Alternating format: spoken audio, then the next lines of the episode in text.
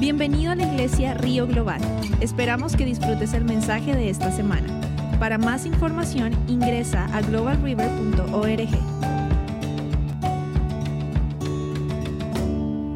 Gloria a Dios. Empezó la lluvia, amén. ¿Cómo están? Bendecidos. Gloria a Dios. Primero, antes, antes que nada, le, um, yo sé si aquellos que nos escuchan por la red social y ustedes que están aquí, el Señor está hablando.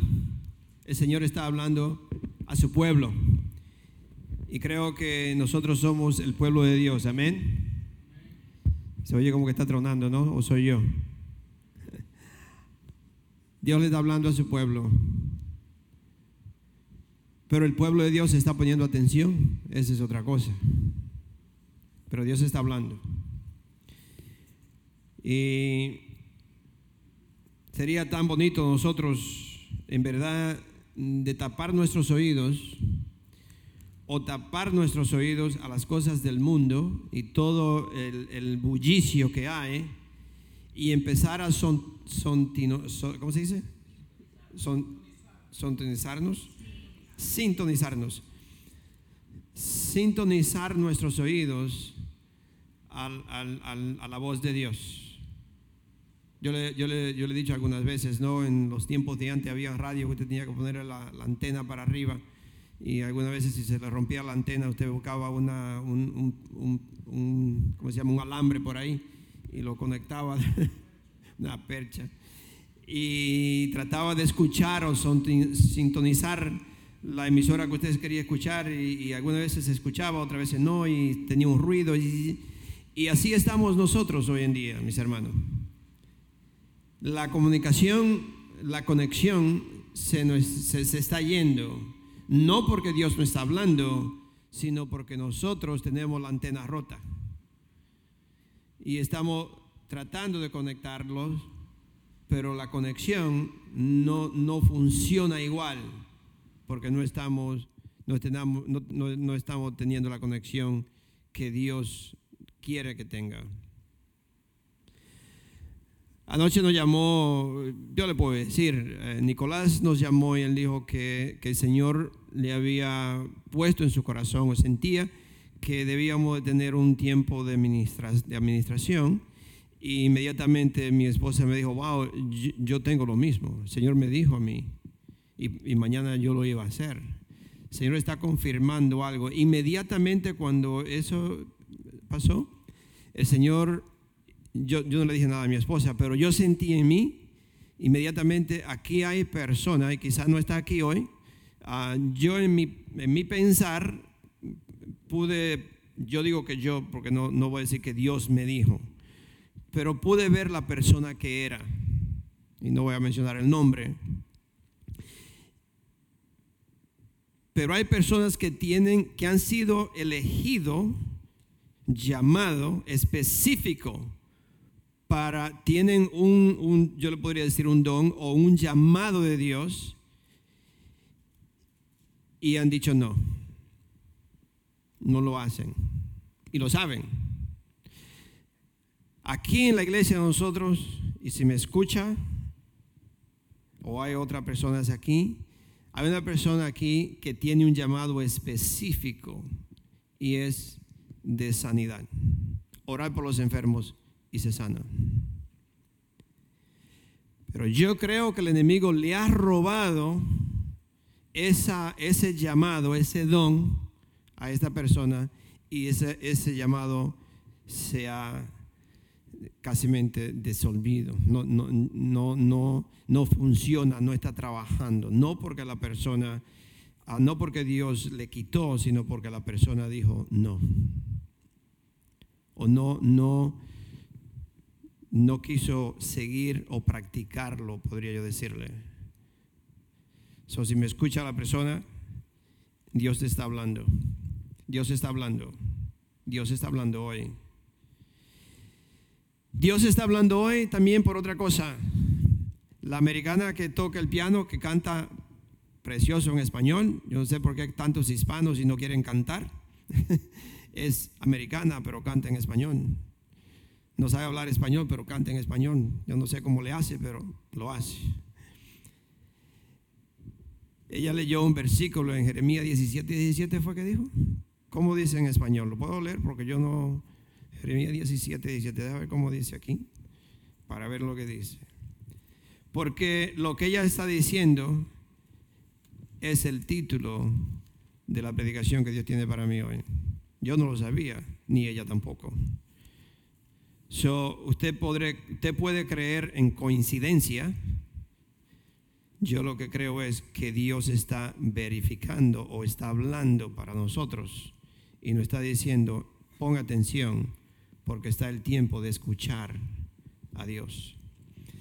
Dice, no seas para mí, el 17 y 17, dice, no seas para mí un motivo de terror. Tú eres mi refugio en tiempos de calamidad. Tú eres mi refugio. Tú eres mi esperanza. Tú eres my hope. You are my hope. Y el título de la predicación es God is my hope. Dios es mi esperanza. So vamos a Nehemías Nehemías capítulo 1. Nehemías está un poco, un, libro antes de Esther. Si usted todavía está en Job, está muy adelante, un poquito antes de Esther. Yo le quiero leer el capítulo 1, que no tiene 11 versículos. Y quería, quizás, pienso que voy a predicar varios domingos del libro de Nehemías, porque creo que la iglesia está en esa necesidad de aprender que somos hijos de Dios y que Dios nos da específicas cosas que hacer, que al no hacerla, el enemigo no destruye a nosotros. So, vamos a ponernos de pie, vamos a leer en Nehemías 1, del 1 al 11. Dice, ¿ya lo tienen? Amén. Dice, estas son las palabras de Nehemías, hijo de Acalías.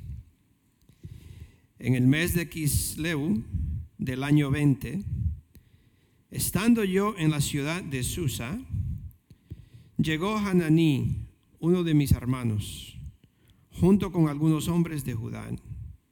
Entonces le pregunté por el resto de los judíos que se habían librado del destierro y por Jerusalén. Ellos me respondieron, los que se libraron del, del destierro y se quedaron en la provincia están enfrentando una gran calamidad y humillación. La muralla de Jerusalén sigue derribada, con sus puertas consumidas por el fuego. Al escuchar esto, me senté a llorar. Hice duelo por algunos días, ayuné y oré al Dios del cielo. Le dije, Señor, Dios del cielo, grande y temible, que cumples el pacto y eres fiel con los que te aman y obedecen tus mandamientos. Te suplico que me preste atención, que fijes tus ojos en este siervo tuyo, que día y noche ora en favor de tu pueblo Israel. Confieso que los israelitas, entre los cuales estamos incluidos mi familia y yo, hemos pecado contra ti te hemos ofendido y nos hemos corrompido mucho. Hemos desobedecido los mandamientos, preceptos y decretos que tú mismo diste a tu siervo Moisés. Recuerda, te suplico, lo que le dijiste a tu siervo Moisés. Si ustedes pecan, yo lo dispersaré entre, entre las naciones. Pero si se vuelven a mí y obedecen, y ponen en práctica mis mandamientos, aunque hayan sido llevados al lugar más apartado del mundo, los recogeré y los haré volver al lugar donde he decidido habitar. Ellos son tus siervos y tu pueblo, el cual redimiste con gran despliegue de fuerza y poder. Señor, te suplico que escuches nuestra oración, pues somos tus siervos y nos complacemos en honrar tu nombre. Y te pido que a este siervo tuyo le concedas tener éxito y ganarse el favor del rey. Y ese capítulo termina Nehemías diciendo, en aquel tiempo yo era copero del rey. Se pueden sentar.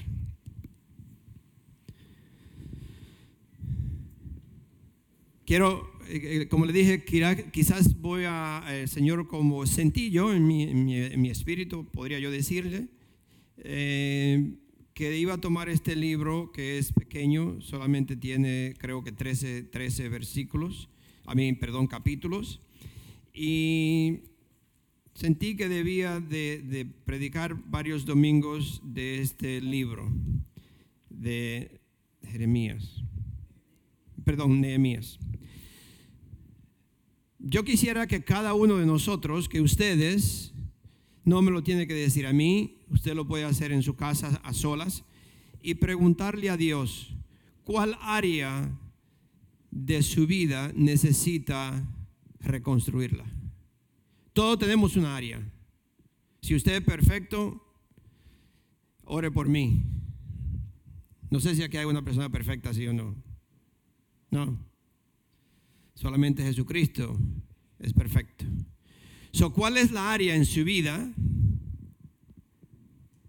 que necesita reparación, que necesita construirla de nuevo, arreglarla? Todo la tenemos.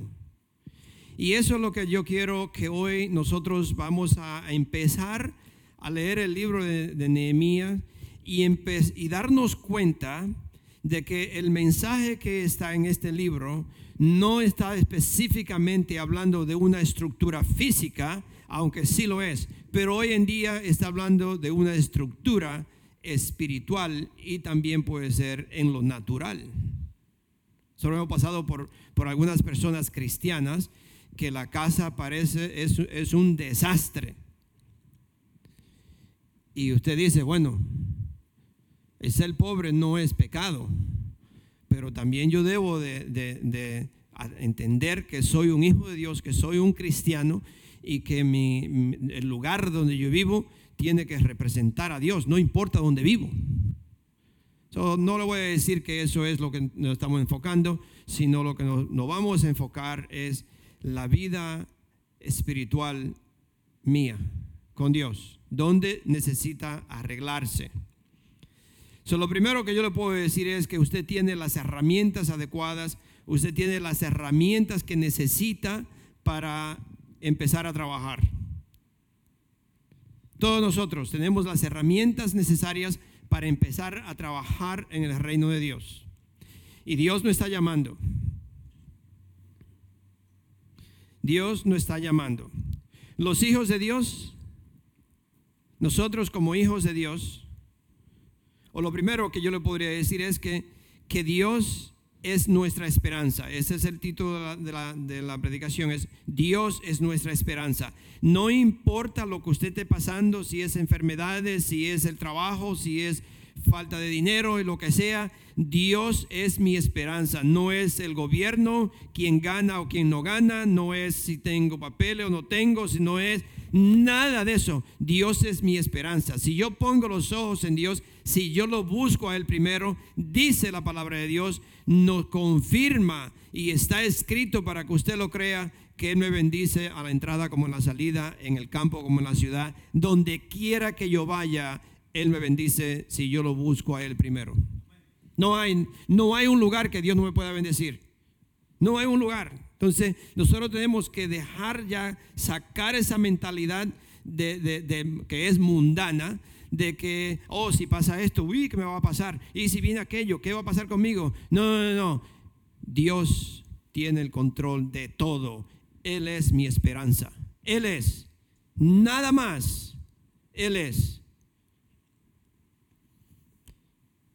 nosotros tenemos la herramienta para seguir adelante porque Dios es mi esperanza. Los hijos de Dios, los hijos de Dios, nosotros que somos hijos de Dios, tenemos esa esperanza. ¿Por qué? Porque tenemos la salvación. Somos salvos, somos hijos de Dios. ¿Sí o no? No sé si ustedes son hijos de Dios. Y yo siempre me acuerdo de cuando yo empecé a, cuando empecé a predicar, me acuerdo yo que siempre casi todo lo que Dios me daba era evangelización y acerca de la salvación y usted tiene que salvarse. Y eso yo, yo estaba en fuego. Yo le, me acuerdo que yo le predicaba hasta un gato. Cualquiera cosa que se me, me presentaba al frente, yo tenía que hablarle de Dios porque yo estaba en fuego. Y poco a poco Dios me ha ido dando quizá un poco más de algo más. Pero Dios, si nosotros somos hijos de Dios, usted es un hijo de Dios, usted ha aceptado a Cristo como Señor y Salvador, a usted no le falta nada, usted tiene todas las herramientas, todo lo que necesita para agradar a Dios, todo lo tiene. Ahora, si usted no es un hijo de Dios y usted cree que lo es, pero está desobedeciendo lo que dice, deliberadamente desobedeciéndola, sabiendo que, que está en la Biblia y usted está haciendo lo contrario, Tenga mucho cuidado porque hay muchas personas que dicen que son hijos de Dios, y, pero cuando nosotros desobedecemos la palabra de Dios deliberadamente, sabiendo que no está bien, no creo que sea un hijo de Dios. Perdóneme, yo se lo digo siempre, yo se lo he dicho, y no voy a cansar de decírselo. Yo no creo que sea un hijo de Dios. Tenga mucho cuidado porque los tiempos vienen que muchos nosotros vamos a tener que verificar si soy un cristiano de verdad, sí o no. Ya vienen los tiempos. The heat is on. I feel hot aquí. Siente caliente aquí.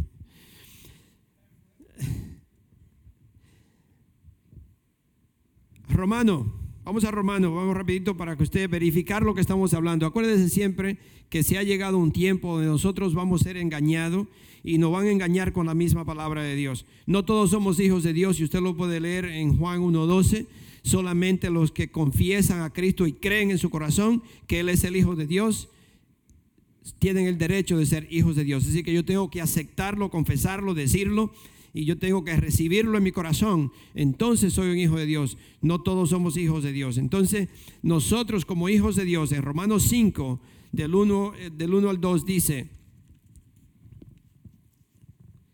en consecuencia, ya que hemos sido justificados mediante la fe, tenemos paz con Dios por medio de nuestro Señor Jesucristo. Justificado. Yo le he explicado muchísimas veces lo que, lo que quiere decir esta palabra justificado, es decir, justificado o justification, lo que quiere decir es como si yo nunca hubiera pecado como si yo nunca hubiera hecho nada malo. Hice miles de cosas malas, pero Dios me ha justificado, me borró todo mi pasado, no me, no me juzgó o no me pagó de acuerdo a mi merecido. Entonces soy justificado. Esa es una, solamente es una razón para que usted viva adorando a Dios todos los días. Que usted venga a la iglesia todos los momentos que pueda venir y adorar a Dios. Yo sé que usted lo adora en la casa, yo sé que usted lo adora en el carro, yo sé que usted lo adora en el baño, no importa dónde. Pero hay un lugar donde Dios ha elegido para los hijos de Dios venir y adorar a Dios. Hay un hermano que alguna vez se viene a la iglesia, la iglesia hispana que no hemos podido reunir. El building que le llamamos la iglesia hispana está aquí detrás, que no hemos podido reunir por el famoso COVID, que todavía anda supuestamente haciendo cosas. Yo ya odio esa, palabra.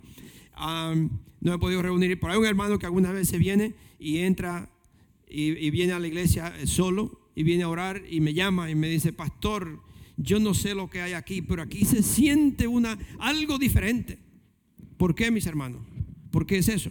Porque es el, es el lugar de oración, es un lugar santo, es un lugar donde ah, se han levantado miles de oraciones y la presencia de Dios, ese lugar atrae. La, cuando una persona entra a orarle a Dios, en verdad a interceder o a entregarse a Dios o darle gracia a Dios o alabarlo, la presencia de Dios entra.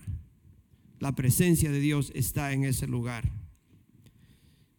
Se dice, Dios, perdón, dice, en consecuencia, ya que hemos sido justificados mediante la fe, tenemos paz con Dios por medio de nuestro Señor Jesucristo. También por medio de Él y mediante la fe tenemos acceso a esta gracia en la cual nos mantenemos firmes, así que no nos regocijamos, perdón, así que nos regocijamos en la esperanza de, de alcanzar la gloria de Dios. Nos regocijamos en esa esperanza que yo tengo en Dios. Yo voy a alcanzar un día esa, esa gloriosa venida de Dios o ese me regocijo de alcanzar esa, la gloria de Dios porque en Cristo Jesús yo puedo alcanzarla. En Cristo. Yo la tengo en Cristo Jesús. So, yo tengo todas las herramientas que necesito para agradar, agradar a Dios. A nadie le gusta sufrir, amén. A nadie le gusta sufrir. ¿Qué área tengo que cambiar en mi casa? ¿Qué área yo tengo que arreglar en mi vida? ¿Es en el trabajo? ¿Son las palabras groseras? Es que me enojo fácil con mis compañeros, es que me enojo con mi esposa, es que yo no atiendo a mi esposa, es que yo no atiendo a mis hijos. No sé qué área usted tiene que arreglar, pero Dios está llamando a los hijos de Dios. Tú tienes que arreglar tu muralla, tú tienes que arreglar tu vida. Porque ya Cristo viene. Yo acuerdo, no sé si a ustedes le pasaron eso, a mí no me lo hicieron porque yo era un, niño muy bueno. mi esposa se ríe, como que me conocía cuando yo era un niño, no me conocía. Yo era un niño muy bueno a mí no me lo hacían, pero yo, yo llegué a escuchar algunas mamás que si los hijos, sea hembra, sea varón, no se portaba bien o no hacía el trabajo de la escuela, cuando llegaba a la casa lo castigaban y le quitaban, le ponían el pantaloncito corto y le ponían en el cemento o en las tablas, le ponían arroz y lo hincaban ahí por una hora, como castigo, para que aprenda. Eso duele, ¿no? A nadie le gusta sufrir.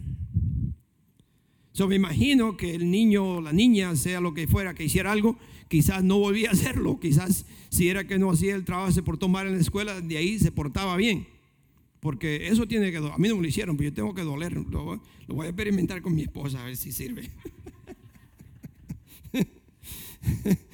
sí, eh, me imagino que no, no, no es algo que, que duele, ¿no? ¿Qué pasa si usted en verdad, nosotros ya a esta edad necesitamos algo así para, para que yo pueda no siga haciendo lo que hago? Para que yo entienda que si vuelvo a hacer esto, voy a tener que pasar dos horas sentado, a mí, eh, eh, hincado en el cemento con arroz. O en Santo Domingo había un guayo, le decían un guayo de eso que, que eh, hacían la harina, no sé cómo le hacían al maíz, así. Y decían que alguna vez habían personas que ponían a un niño en eso. Y me imagino que se le desbarataba la rodilla, porque eso tiene eh, cositas así. Pero ¿qué pasaría si nosotros tuviéramos que sufrir así para entender que estoy haciendo algo mal? Pero parece que es bueno, porque aquí lo dice, ese mismo capítulo el versículo 3 dice, y no solo esto, sino también en nuestros sufrimientos, porque sabemos que el sufrimiento produce perseverancia. Entonces, yo tengo que saber que tengo que pasar por algunos sufrimientos para perseverar y hacer las cosas bien. Y si paso por eso, casi seguro que no lo voy a volver a hacer. Yo una vez le, dije varias, quizá le he repetido, le he dicho varias veces, que cuando yo desobedezco a Dios, si, si el Espíritu Santo me da la convicción y en verdad sé que yo desobedecí, que hice algo mal, Dios es, es, justo y verdadero para perdonarme. Es cierto, Dios es un Dios de amor. Dios es un Dios que perdona a sus hijos. Si yo reconozco si yo pido perdón y en verdad me arrepiento, Dios me perdona. Dios mira el corazón. Entonces Él sabe.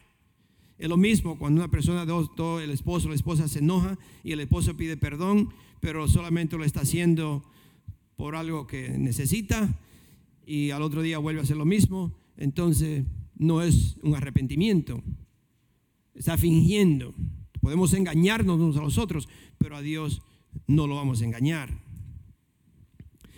Entonces, cuando, cuando yo me arrepiento, Dios definitivamente me perdona si lo hago de corazón, si en verdad yo me arrepiento. Entonces, al arrepentirme, a darme cuenta que hice algo malo, que no debería hacerlo, me debe doler tanto, me debe eso dar un, un dolor tan grande que yo ofendí a mi Dios, que yo hice algo malo en contra de Dios. ¿Y cómo yo no podría, cómo yo podría impedir, cómo yo podría parar de no volver a hacer esto? Padre Santo, ¿cómo sería? Yo le he dado el ejemplo de que me, debe doler tanto como si usted pudiera, rompiera muchas botellas de vidrio en la casa o en, en, la puerta y usted sale caminando por encima de los vidrios sin zapato. Yo le aseguro el 100% que pueden pasar 50 años y usted ve vidrio y te dice, no, por ahí yo no camino. No, sin zapato no. Seguro, porque usted se acuerda. Nunca se le va a olvidar. So, así debiera ser para nosotros el dolor cuando nosotros desobedecemos a Dios. Me debe doler tanto porque usted sabe el precio que Dios pagó por nosotros. Yo creo que se nos olvida el sufrimiento y el precio que Cristo pagó, Dios, por cada uno de nosotros. Mi esposa lo mencionó a ustedes, a cada uno de ustedes por nombre por cada uno de nosotros. Se nos hace fácil decir que Cristo murió por los pecados del mundo y incluimos a todo el mundo. No, póngalo más cerca y póngalo más íntimo y diga, no, Dios murió por mí. Él pagó el precio por mí. Yo estaba perdido, yo estaba contaminado, yo vivía perdido y Jesucristo pagó por mí, pagó el precio, me justificó, no me pagó de acuerdo al mi merecido. Yo era malísimo, yo hacía tantas cosas y Dios me sacó de ahí. Yo le ministré a un muchacho en la cárcel que hizo cosas horribles y él aceptó a Cristo, lloraba y él me dice, se ha arrepentido totalmente y me dijo, yo le doy gracias a Dios, pastor, y todavía está en la prisión y me escribe alguna vez, alguna vez me llama y me dice, pastor, yo le doy gracias a Dios que yo tuve que llegar a la prisión para poder conocerlo. Porque si yo me hubiera quedado como yo andaba, yo me hubiera muerto y me hubiera ido al infierno. Yo era un animal. Él mismo lo dice. Yo era un animal. No tiene pena de decirlo, lo dice. Y le doy gracias a Dios que Dios tuvo misericordia de mí y que me dio la oportunidad de pagar la consecuencia de lo que yo hice aquí en la tierra y no en el infierno. Y él alaba a Dios en la prisión. Lo alaba a Dios. Y dice, gracias Padre Santo, gracias Señor, que tú tuviste misericordia de mí y me diste la oportunidad de pagar mis cuentas aquí. Porque la realidad del infierno, muchos no la creen. Muchos no lo creen.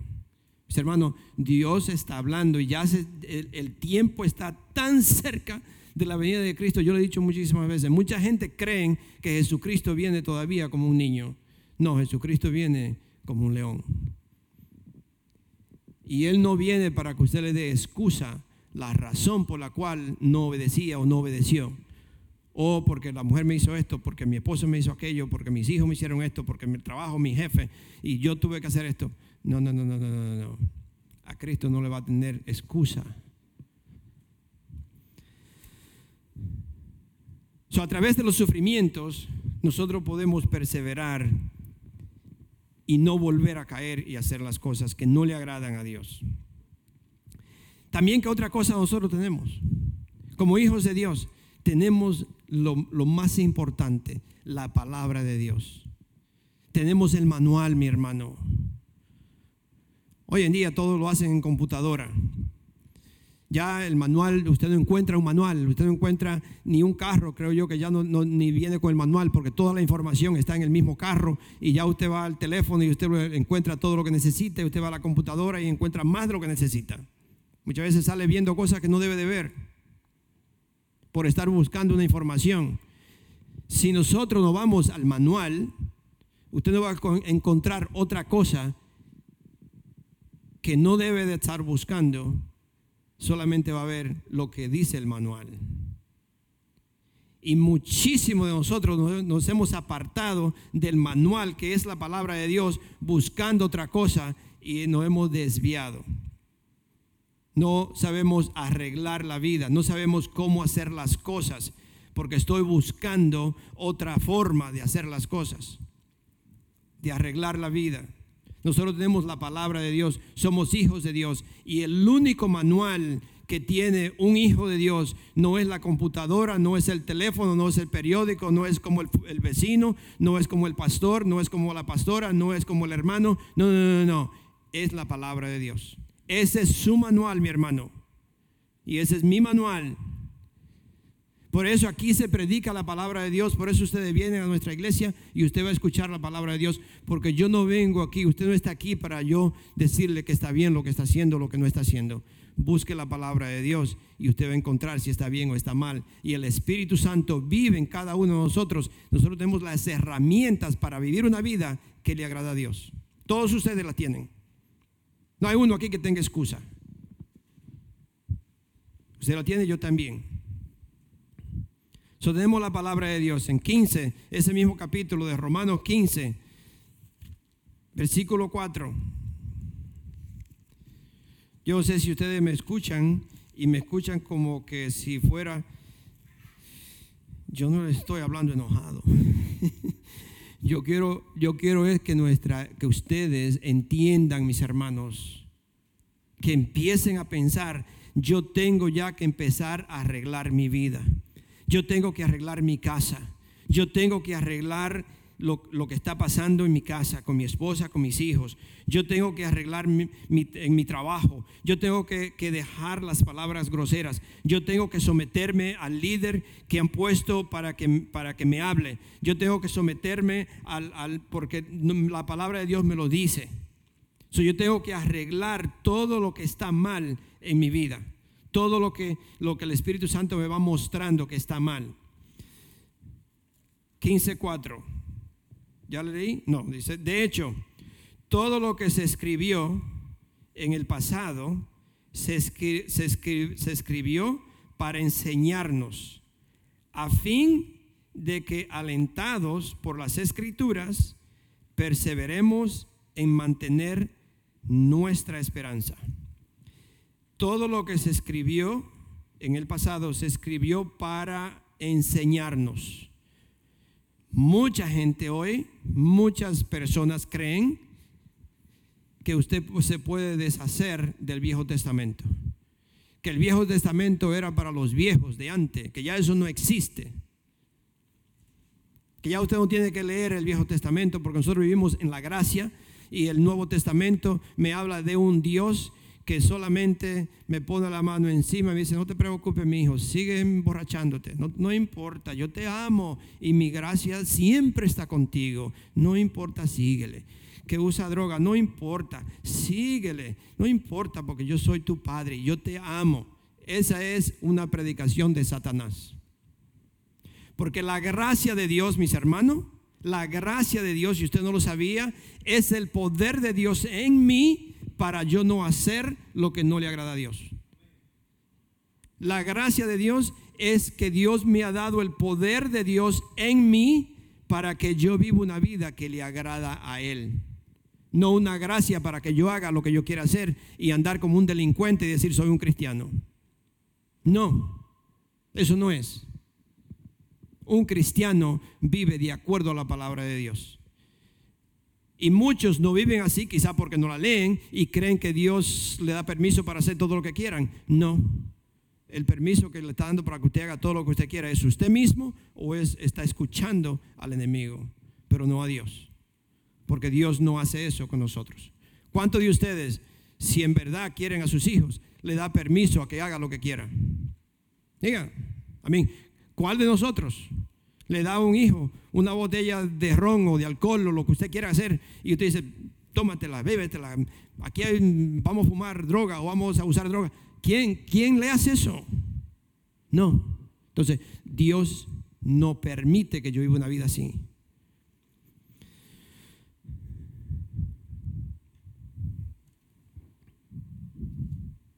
El Espíritu Santo vive en los hijos de Dios. ¿Cuánto lo saben? Yo les estoy dando las herramientas que uno tiene como hijos de Dios para entender que yo soy un hijo de Dios y yo tengo todo lo que necesito para vivir. Soy salvo, yo soy salvo porque soy un hijo de Dios. Yo he pasado por situaciones difíciles para darme cuenta que estoy mal y Dios ha permitido eso. Yo tengo la información o tengo el, la, la what? Yo tengo las instrucciones de Dios, tengo el libro, tengo el manual para yo ver cuando algo está mal. Y además de todo eso, Dios me ha dejado el Espíritu Santo. Yo lo he dicho muchísimas veces, el Espíritu Santo en mí es como si fuera un babysitter, es una persona es, alguien que me está constantemente mirando, constantemente protegiéndome, constantemente hablándome, constantemente me da, me da la convicción, me dice, no, eso está mal, no, no lo vuelva a hacer, no ande por aquí, vete por aquí, no te junte con esa persona, tiene que juntar. El Espíritu Santo es diario, es alguien que está todo el tiempo conmigo, en mí, diciéndome lo que está mal y lo que está bien. Todo el tiempo si, si yo salgo por ahí haciendo cosas que no le agradan a Dios y no siento ninguna convicción, no siento nada, no tengo nada, usted no tiene el Espíritu Santo y el que no tiene el Espíritu Santo no es un hijo de Dios. ¿Lo han escuchado o no? I don't know. El que no tiene el Espíritu de Dios no es de Dios. Si fue la primera vez, usted tiene que leer la Biblia para entonces estar sintonizado con las cosas de Dios. En, ah, Dios, no, Dios no ha dado el Espíritu Santo en 15, Romano 15, 13. Dice que el Dios de la esperanza los llene de toda alegría y paz. Ustedes que creen en Él, para que rebosen la, para que rebosen de esperanza por el poder del Espíritu Santo. El Espíritu Santo solamente lo tienen los hijos de Dios. El Espíritu Santo no está encima de un incrédulo. No está encima de una persona que no conoce a Dios o no está en la persona. El Espíritu Santo solamente es dado a los hijos de Dios.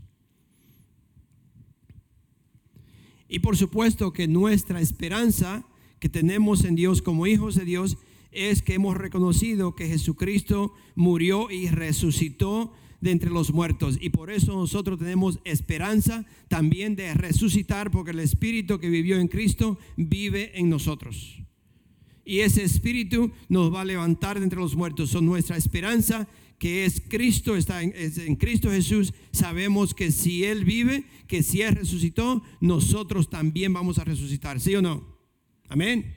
Ahora esa es nuestra esperanza. Pablo dijo, si nuestra esperanza es solamente para lo que, lo que tenemos en este mundo, nosotros somos los más desdichados de todos. Porque mi esperanza es que yo voy a resucitar con Cristo, la igual que resucitó. Hay muchos otros versículos que le podría leer y no, no le podría leer, pero en Primera de Pedro, el capítulo 1 y versículo 3 usted puede leer. También usted lo puede leer, puede leer otro, otro que primera de Timoteo 1.1. So, mis hermanos, ¿qué le quiero decir del libro de Nehemías? Nehemías estaba muy bien. Nehemías no necesitaba, por decirlo así, él no necesitaba nada. Él estaba, él vivía y trabajaba en el palacio del rey. Una persona cuando trabajaba o tenía esa clase de trabajo en el palacio del rey tenía todo. No le faltaba nada.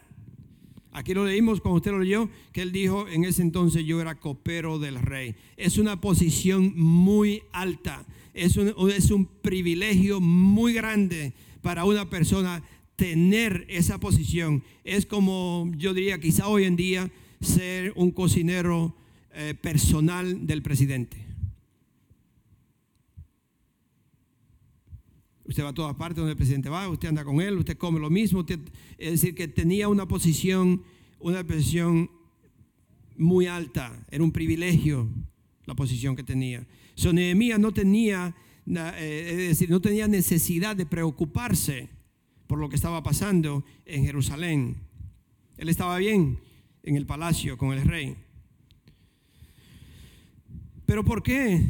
¿Por qué se preocupa? ¿Por qué Jeremías se preocupa de las personas que estaban en Israel?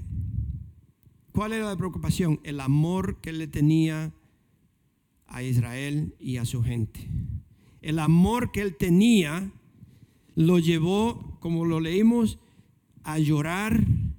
Le dolió tanto darse cuenta que, que su tierra, que su gente estaban sufriendo que, que su pueblo estaba totalmente destruido, que su casa donde estaban sus, sus, antepasados, sus padres, ahí dice, donde sus padres estaban enterrados, dice, se, se, ha, así, se, han descuidado, está destruido.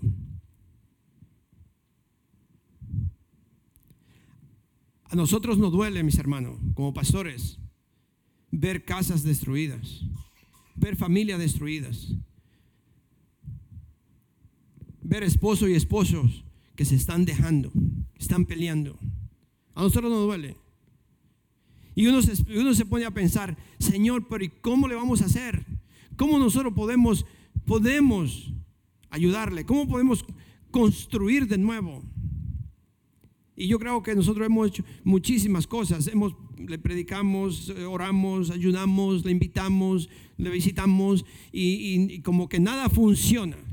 Y yo creo que lo que está pasando es que no hemos hecho lo que está en Nehemías. Nosotros tenemos que empezar a darle la responsabilidad a cada familia de arreglar la muralla de ellos, el espacio de ellos. Y por eso tenemos que hacer grupo. Yo creo que este año nosotros vamos a empezar a, formar grupos y decirle, usted va a tomar esta posición y usted va a tomar esta posición y usted va a tomar esta posición y cada uno tomar la posición para empezar a arreglar. Donde primero le vamos a, invertir o, yo diría a ponerlo a trabajar es en su casa, su matrimonio, su familia, sus hijos. ¿Cómo va su matrimonio? ¿Cómo va su casa? ¿Cómo, ¿Cómo ustedes viven en su casa? Porque si mi casa está totalmente destruida, yo no puedo hacer nada más. Yo no puedo venir a la iglesia, yo no puedo interceder, yo no puedo orar, yo no puedo eh, ni siquiera recibir. Yo no sé ustedes. Mi esposa y yo tenemos, eh, tenemos casado ya 42 años. Veces yo digo que son, son 42 años, ¿no, A mí no se me olvida el día, de septiembre 8, Nilsa. ah, Yo no sé cómo está su casa. Yo no sé cómo está su matrimonio, cómo está. Pero algunas veces, será por el tiempo ya que tenemos viviendo juntos, pero puede ser algo mínimo que, quizás mi esposa me diga y yo me sentí por dentro como un, ah, me cuesta hasta leer la palabra de Dios. Me cuesta enfocarme. Me cuesta yo eh, estar como en la presencia de Dios. No sé si todos ustedes son igual. A mí me pasa. Entonces, ¿cómo nosotros, si vivimos peleándonos en la casa, o tenemos división, o estamos lo que fuera, cómo nosotros podemos venir a la iglesia y decir, oh, gloria a Dios? A mí, yo no podría ni siquiera levantar las manos, porque es difícil. So, el primer trabajo es arreglar mi casa, arreglar mi hogar. Después de ahí vamos a empezar a construir una iglesia firme, una iglesia que está parada, una iglesia que alaba a Dios, una iglesia que es reconocida por el amor y la unión que hay en el cuerpo de Cristo. Porque hoy en día las iglesias, en las iglesias hay mucha división entre los hermanos, ¿por qué? Porque en la casa no hay unión. En la casa hay división y muchas personas aparentan o quieren decir, oh no, todo está bien. Mentira, no está bien. Nosotros como pastores, eh, eh, quizás también, como le digo, yo no, hoy usted no me ve la cana, pero si mañana no, no me afeito, usted ve que tengo mucha cana, así que no soy jovencito. Uno ya, uno como que mira las cosas y se da cuenta, algo no está bien. Oh, no, no, pastor, todo está bien. No, no me diga que está bien, porque yo sé que no.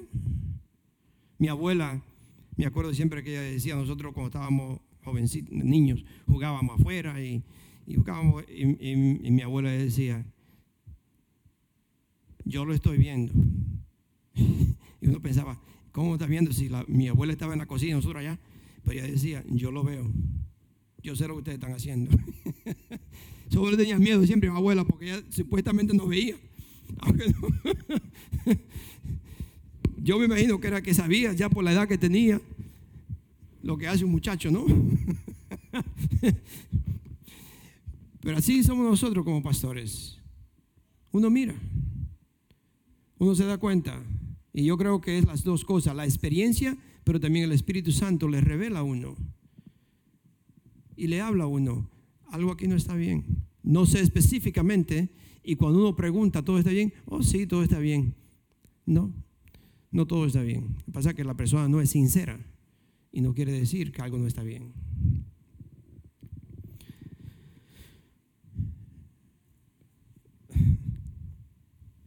So, no tenía que preocuparse. ¿Por qué se preocupó? Por el amor que tenía. Nosotros nos preocupamos por ustedes, por el amor que uno siente por los hijos de Dios. El amor que uno siente por las personas que Dios nos ha dado a ministrarle. Yo no sé si ustedes lo creen o lo saben, o yo creo que no lo creen.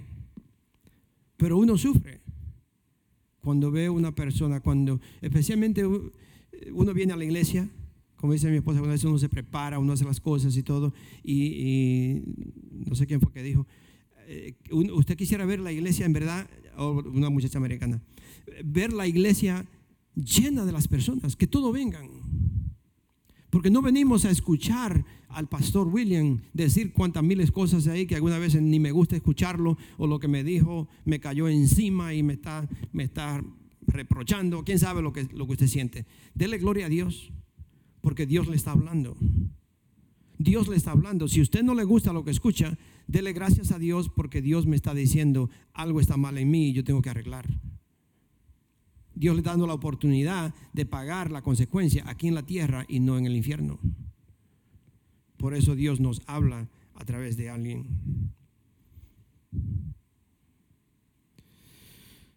So, Jeremías, perdón, Nehemías se preocupó muchísimo, tanto que lloró por su gente. Yo le hago la pregunta, ¿cuáles son sus respuestas? ¿Cuál es su preocupación cuando usted sabe que alguien está sufriendo? ¿Qué usted hace? ¿Qué hace cuando usted ve que una persona está sufriendo? Yo no sé lo que ustedes hacen, es algo que no necesariamente ah, usted tiene que hacer. Pero eh, nosotros, o mi esposa, cuando alguien tiene una gripe, me dice mi esposa, Han, tiene que ir a comprar una gallina. No sé de dónde ella sacó eso. Ella piensa que una gallina sana, sana la gripe. Hani, tiene que ir a comprar una gallina. Me compra esto y esto y esto y esto y esto porque le tengo que hacer una sopa a fulano de tal. Y ¿por qué? Tiene gripe. yo creo que lo aprendió de la abuela de ella, no sé de dónde aprendieron eso, ¿no? Pero que una sopa de gallina parece que le hace bien a que tiene gripe. yo siempre ando comprando gallina por ahí. Hacer una sopa que tiene gripe. Pero cuando usted sabe que alguien está enfermo, le preocupa. Usted hace algo por un hermano que necesita. ¿Estamos haciendo algo? O pensamos, no, la pastora le lleva la sopa, eso yo sé que está bien. O fulano de tal le llamó y ya está bien, que lo haga otro. No, mi hermano. Tenemos que arreglar muchísimas áreas. Arreglar muchísimas áreas de nuestra vida. ¿Cuál es su preocupación cuando se sabe que alguien está sufriendo? ¿Cuál es su preocupación cuando usted sabe que alguien se enfermó, que necesita que usted vaya a visitarlo, que usted vaya a orar por las personas? ¿Cuál es su preocupación? ¿Cuál es su preocupación cuando alguien necesita oración? ¿Usted ora? ¿Usted lo visita a orar por esa persona? ¿Usted lo va a exaltar, a levantarse? ¿O que hay algún matrimonio que necesita ser ministrado?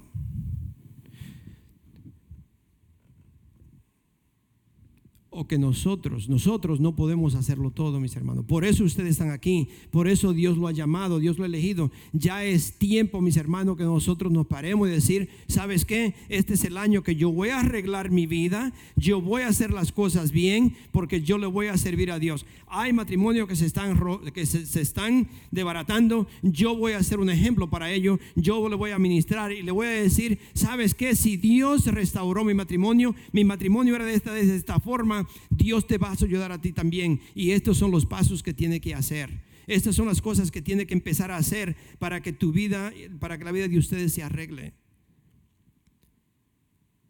Si usted ya tiene hijos grandes y usted ha pasado por situación difícil con sus hijos y usted ve jóvenes que están siendo desobedientes, vaya a la familia y dígale, ¿sabes qué? Mis hijos hicieron esto y esto y esto yo se lo entregué a Dios, yo oraba por ello, ámalo y, dile y lo que fuera que tenga que decirle, cuáles son sus ejemplos, cómo fue, cómo usted puede testificarle a esta persona o hablarle y ayudarlo a cómo poder ayudar a sus jóvenes.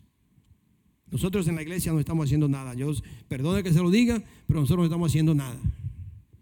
Y este es el año de nosotros empezar a construir esas murallas que hemos dejado caer que, hemos que la hemos, en inglés dice neglect, ¿cómo se dice? Ah, se, me, va alguna vez esa palabra. Descuidado.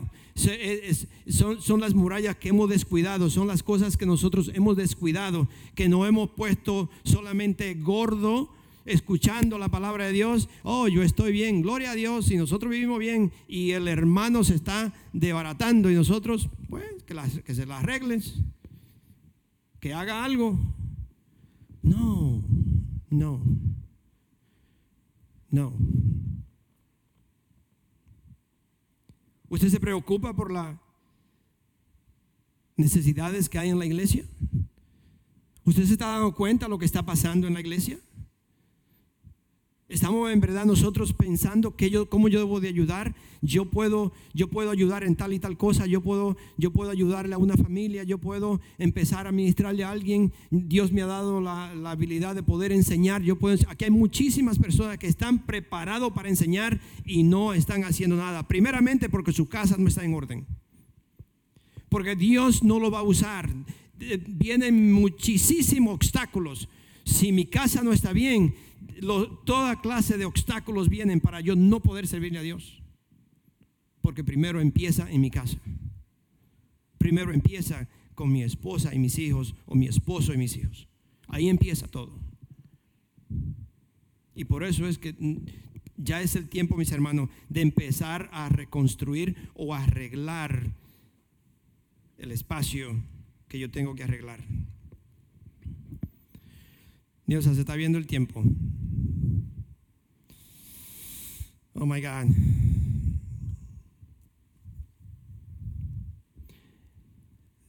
¿Qué le digo entonces? Porque ya son las cuatro. Yo no sé qué pasa con mi hora que se va tan rápido. Pero ¿qué hacía Nehemías? Eso es lo que, quizás, si no vamos a terminar, porque le dije que voy a hacer como quizá varios domingos y podría terminar el domingo que viene o seguir.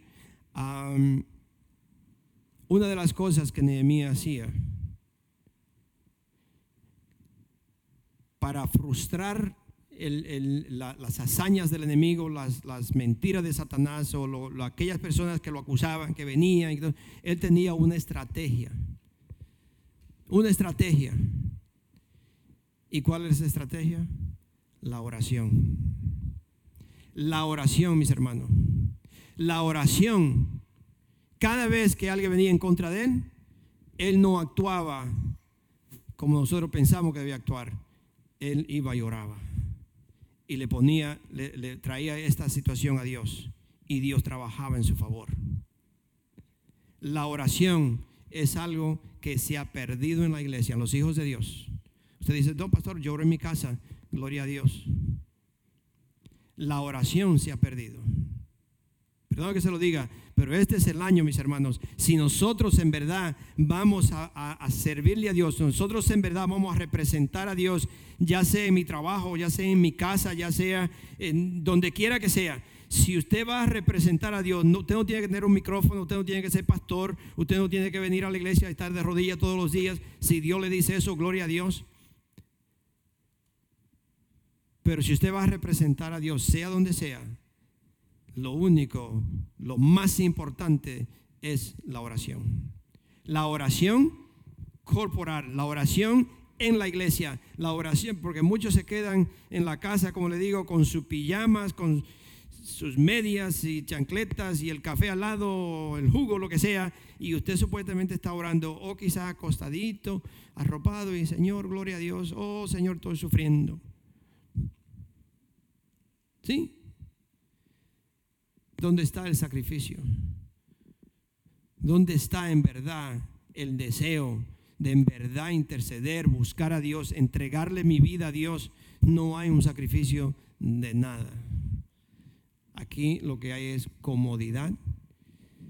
Y si no hay comodidad, que Dios se busque a otro. Porque a mí me gusta la comodidad. Y si es verdad que Dios quiere que yo le sirva, que me dé un Mercedes-Benz y me dé una iglesia que esté en la yarda. Y más voy ahí, vengo, voy ahí, vengo. Pero no queremos ir a ningún lado. No sé qué vamos a hacer y qué ustedes van a hacer. Yo he decidido servir a Cristo. Yo he decidido servir a Cristo y lo voy a seguir haciendo. Y como le dije hace dos o tres semanas atrás, si vienen dos, aquí estoy. Si vienen mil, aquí estoy. Pero yo no estoy aquí porque nadie me puso a servir. Yo estoy aquí porque Dios me ha elegido.